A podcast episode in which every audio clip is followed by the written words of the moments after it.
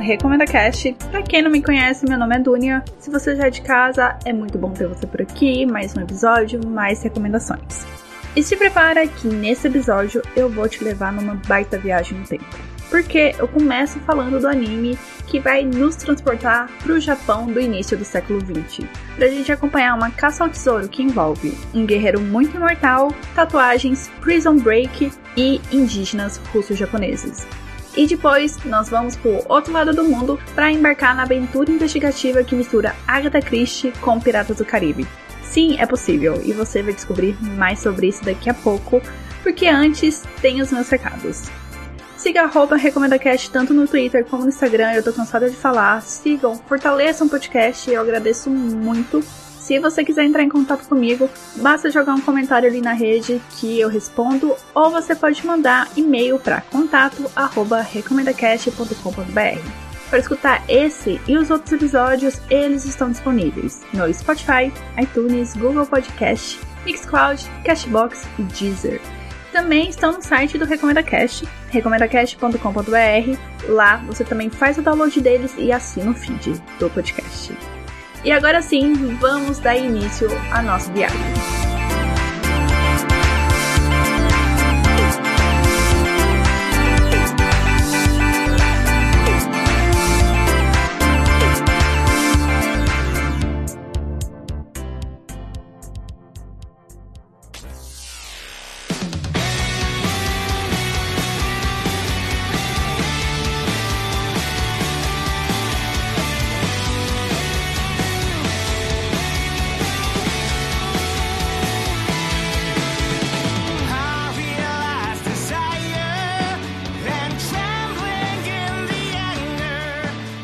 Golden Kamuy é um mangá de autoria de Satoru Noda que está sendo publicado na Weekly Young Jump desde 2014. O mangá ganhou alguns prêmios e foi nomeado para outros bastante importantes, como o prêmio Osama Tezuka e o Eisner Award. Em 2018, Golden Kamuy ganhou adaptação para anime, que conta com duas temporadas completas de 12 episódios cada. Atualmente está sendo lançada a terceira temporada, com transmissão simultânea pela Crunchyroll. A proposta de Golden Kamuy é seguir uma linha bem realista e misturar elementos ficcionais ali na sua história. Nós acompanhamos a jornada do soldado Sugimoto, que é um sobrevivente da Batalha da Colina 203 na Guerra Russo-Japonesa. Essa guerra realmente aconteceu. Essa batalha ela ficou assim muito conhecida porque era um caso perdido para os japoneses, né? Eles estavam perdendo ali, estavam tendo muitas baixas e graças ao desempenho de Sugimoto aconteceu uma virada ali no jogo e os japoneses conseguiram sair, não sei se vitoriosos, né? Mas pelo menos com, com menos danos que os russos, né? E graças a esse desempenho do Sugimoto, ele ganhou o codinome e a fama de imortal. Com o término da guerra e sem um tostão no bolso, o Sugimoto vai tentar a sorte garimpando ouro na gelada Hokkaido. Embora os tempos áureos de exploração mineral já tenham ficado assim, anos luz para trás, tá lá o Sugimoto botando fé que ele vai achar alguma pepitinha perdida. E ele tem os seus motivos, não é por ganância. Eu não ia entrar em muitos detalhes aqui, mas eu acho que, que é um ponto bom de ser aprofundado para vocês entenderem qual é a dinâmica do Sugimoto. Lá na Batalha da Colina 203, ele acabou perdendo um companheiro, assim, de muito tempo, né? Eles não se conheceram só no exército, eles eram amigos, assim, de uma vida inteira. E esse companheiro deixou a esposa, né? A esposa virou viúva e ela tá perdendo a visão, né? Ela tá ficando cega e esse companheiro pediu pro Sugimoto, caso ele não sobrevivesse, que ele conseguisse ajudar a esposa com um tratamento médico para ela não perder a visão, porque assim ela tem novas chances de casar e não cair na miséria e esse tipo de coisa. É um motivo nobre, no final das contas. E voltando para a história, é num dia desses assim de labuta que ele escuta a mirabolante história sobre o ouro Ainu. É uma história assim que virou lenda sobre um indivíduo que matou uns chefes Ainu, roubou todo o ouro deles e escondeu bem escondido em Hokkaido antes de ser preso. E esse camarada foi condenado à prisão perpétua e, sabendo que não vai poder mais ver a cor do ouro, ele decide comunicar para alguém que está lá do lado de fora, que a gente não sabe quem é, onde ele escondeu esse tesouro. Para mandar essa mensagem, ele tatuou códigos nas costas de uns 20 prisioneiros e ainda bolou a fuga desses caras. Para colocar a mão nessa bolada, o Sugimoto só precisa assim encontrar e esfolar os fugitivos que estão espalhados por aí, quem sabe espalhados pelo mundo, juntar os códigos e decifrar os códigos. Contando agora com a ajuda da menina Ainu, a Shipa, que busca vingança pelo pai morto no massacre do Oranui, Sugimoto entra para a disputa dessa mega cena junto com um general megalomaníaco que precisa do money para custear seu golpe de estado e um grupo de bandidos liderados pelo braço direito do ladrão do Oranui. I can't wait to see how this turns out. Por que eu me interessei por Golden Kamuy? Foi um motivo muito besta. Eu achei o Sugimoto muito parecido com o Jotaro, de Jojo Bizarre Adventure. Sim, por isso mesmo que eu fui assistir Golden Kamuy. Simplesmente porque eu achei o protagonista parecido com outro protagonista de um anime que eu gosto. E eu tenho disso, de vez em quando eu tenho essas associações nocenses que me levam a interessar por uma coisa assim que não tem uma ligação muito clara para as pessoas normais, mas na minha cabeça tem. E às vezes dá certo, às vezes dá muito errado, né? Mas aqui deu muito certo. A minha análise de Golden Kamuy será sobre as duas primeiras temporadas. A primeira temporada ela é bem introdutória. Ela cumpre o papel de te posicionar dentro do contexto histórico, que é bastante particular. Logo no início você toma ciência dessa guerra entre Japão e Rússia, uma sequência assim que é tensíssima.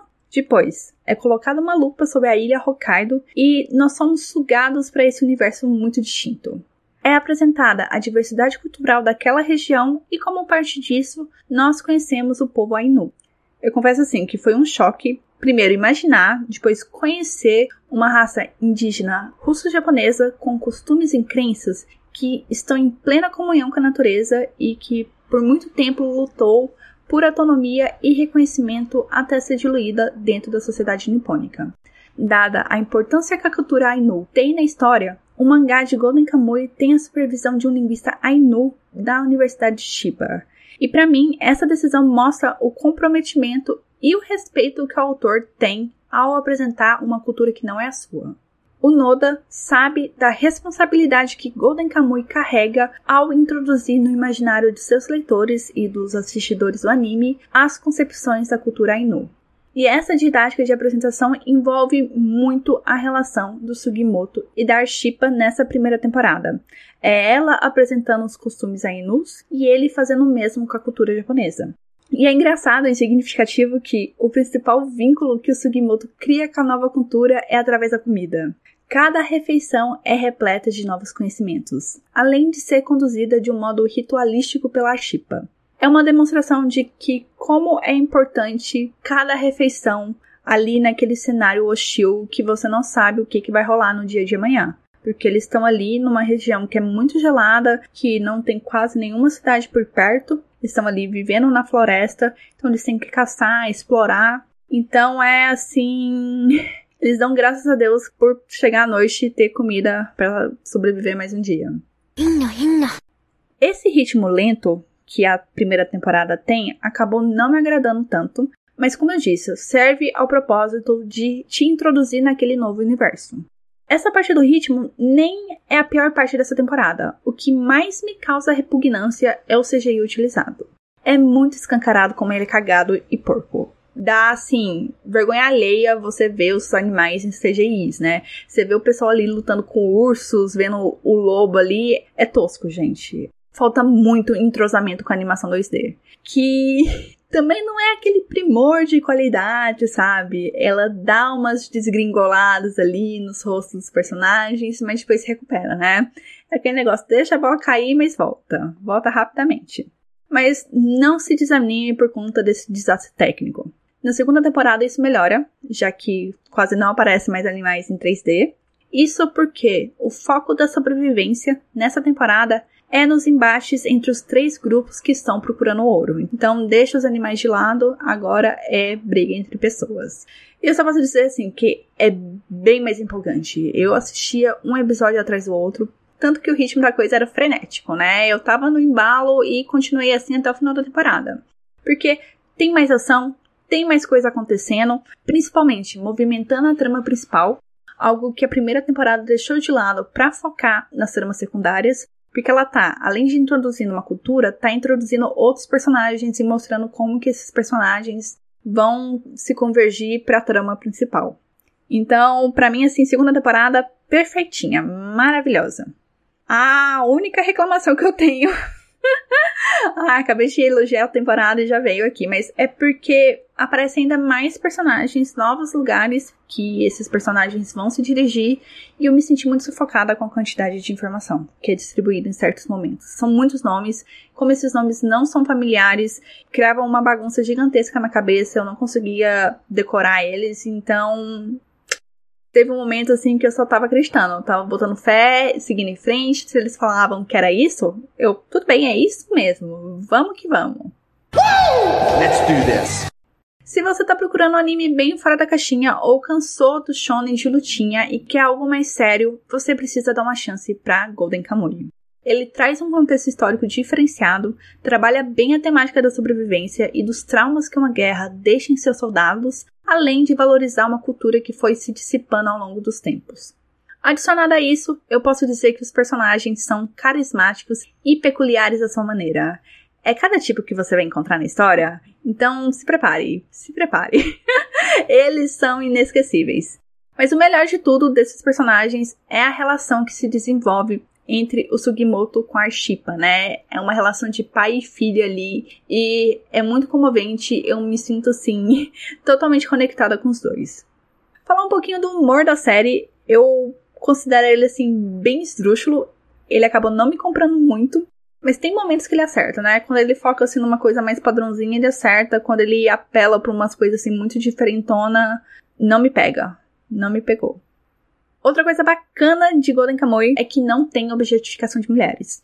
O que, né, é sempre uma coisa para se comemorar. E Golden Kamuy, ele ainda extrapola e traz diversas cenas de celebração do corpo masculino. O que proporciona bons momentos de comédia e quebras de expectativas, sabe?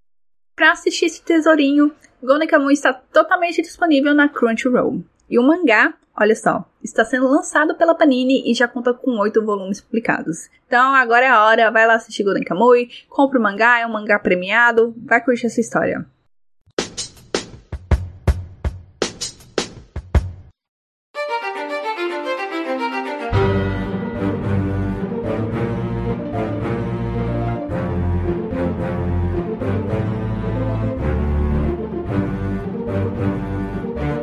Return of the Obra Dinn é um jogo investigativo em primeira pessoa lançado em 2018. Ele é de autoria de Lucas Pope, o mesmo responsável pelo elogiado jogo Papers, Please, que eu ainda preciso jogar. E eu também descobri que esse cara trabalhava na Naughty Dog, que é a mesma produtora de Crash. Que, aliás, nada a ver, eu sei que eu tô falando de jogo, mas Crash 4 é maravilhoso. Se você puder jogar, jogue Crash 4, o It's About Time. Voltando. Com inspirações Lovecraftianas e um visual bastante singular, você encarna um corretor de seguro da Companhia Britânica das Índias Orientais, nossa, falei muito rápido, que deve investigar o que aconteceu com a tripulação do Obradinho. Encontrado à deriva, você embarca no navio munido da listagem e ilustração dos 60 passageiros e tripulantes, a planta abaixo do navio e um relógio de bolso que te permite passear pelos momentos finais dos desaparecidos. E é através desses vislumbres do passado que você constrói a linha do tempo dos acontecimentos que levaram Obradin a virar um navio fantasma. Por que eu me interessei por esse jogo? Começa que ele é um jogo de investigação recheado de mistério, né? Eu poderia simplesmente parar por aqui, que é razão suficiente para mim. Mas o que, que acontece? Ele mostra que tem uma mecânica diferenciada e ele parecia prometer uma real experiência de você encarnar um detetive, né? E como eu já falei, isso é muito apelativo para mim. E tinha a questão do visual desse jogo que sempre me deixou curiosa. E eu fui descobrir que ela é baseada na estética 1-bit dos Macintoshes da década de 80. Isso significa, eu espero que eu não esteja falando besteira, que todos os bits da tela serão pretos ou brancos, sem meios tons, né? Essa é a essência dessa estética. Só que o Pope ele dá uma burlada ali na regra e acrescenta os tons de cinza para amenizar essas transições cromáticas. E isso acabou me passando a sensação de que navegar por essa estética rudimentar seria mais um desafio em Obradin. E sim, eu senti isso quando eu joguei, que além de encontrar pistas e fazer o caralho A4, eu também precisava decifrar o que o jogo estava tentando me mostrar visualmente.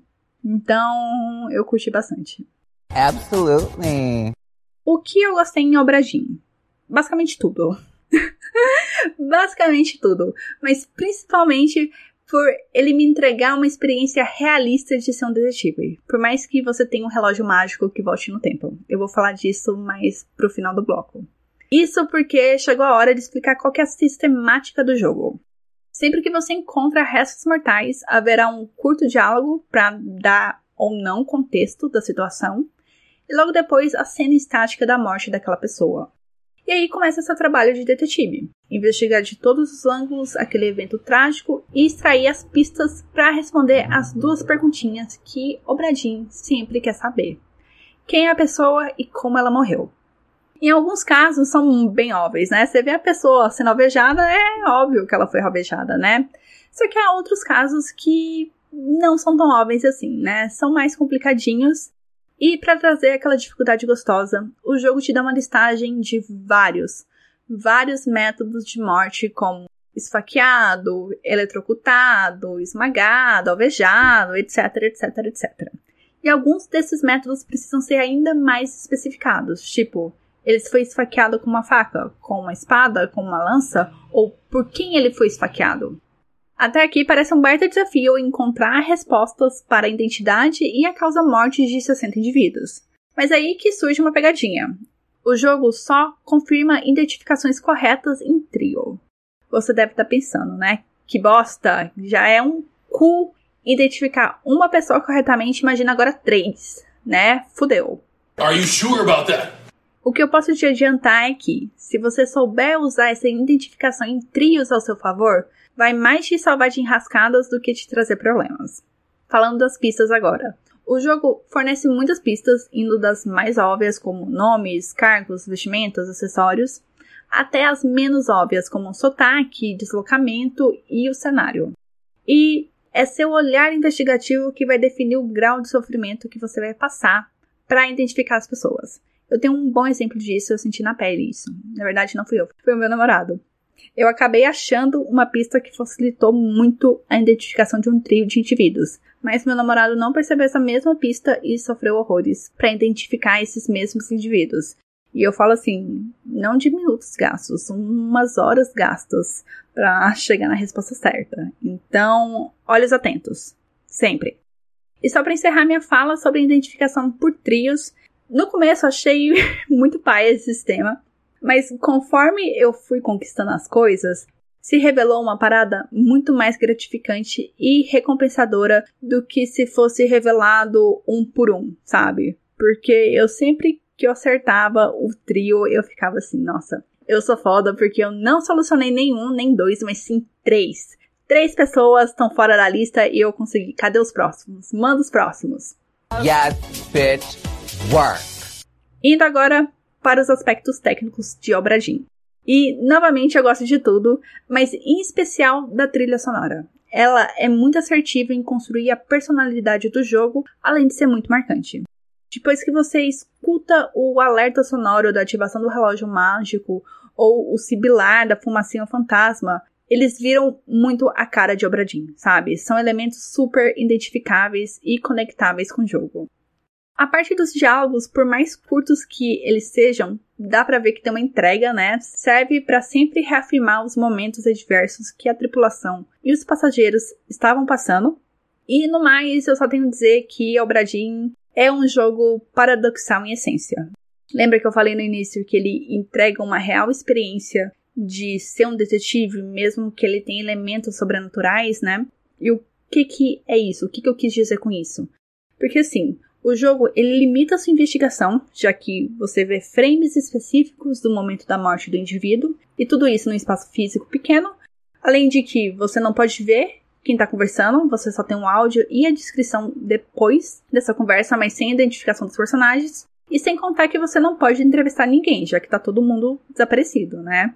Você acaba contando só com a sua astúcia e desenvoltura para compreender a situação mas ao mesmo tempo ele entrega uma experiência mais fidedigna de detetive, porque ele é amplo, né? Ele é cheio de possibilidades, né? Não é aquele jogo travado ali que você tem poucas opções, que você tem que seguir aquele caminho que o jogo quer que você siga. Não, ele te dá inúmeras opções de nomeação daquele morto e vários descritivos da sua morte, fazendo que Obradin seja, primeiramente, um jogo sobre dedução, cruzamento de informações e processo de eliminação do que um jogo sobre tentativa e erro. Já encerrando o bloco, pode parecer que eu estou despejando muitas informações sobre a dinâmica de Obradin, mas relaxa, respira fundo, porque o jogo se explica muito bem. Ele te dá os pormenores dos mecanismos que você vai utilizar, as ferramentas que você tem, então não surge, não se preocupe. Agora a parte das boas notícias. Obradin está traduzido para português e está disponível para PC, Switch, PS4 e Xbox One. Falando dos valores, ele sai por R$ 38,00 na Steam, R$ 61,50 na PSN, R$ 74,00 na Nintendo Store e R$ 75,00 na loja da Xbox. Eu, Dunia, particularmente recomendo comprar para PC, por dois motivos bem simples. Ele entra em promoção na Steam, e você não precisa de um PC potente para rodar. Mas é do gosto assim de cada um, é só um toque que eu tô dando. Porque o mais importante aqui nessa história é que você jogue em Obradinho. É uma experiência única que precisa ganhar mais adeptos, urgentemente. Seja pelas suas mecânicas próprias, pela sua história que eu acabei nem citando tanto, mas que é bastante gigante e é bem bolada, você vai ficar assim bastante perplexo com os mistérios que vão sendo revelados, ou seja pelo visual tão único que esse jogo tem. O ponto é: joguem Return of the Aberdeen. Mais um episódio encerrado com sucesso. Na semana que vem eu tenho um episódio de surpresa. Então é isso. Não vou falar mais nada. Um beijo para vocês. Boa semana. Até semana que vem. Se cuidem e tchau.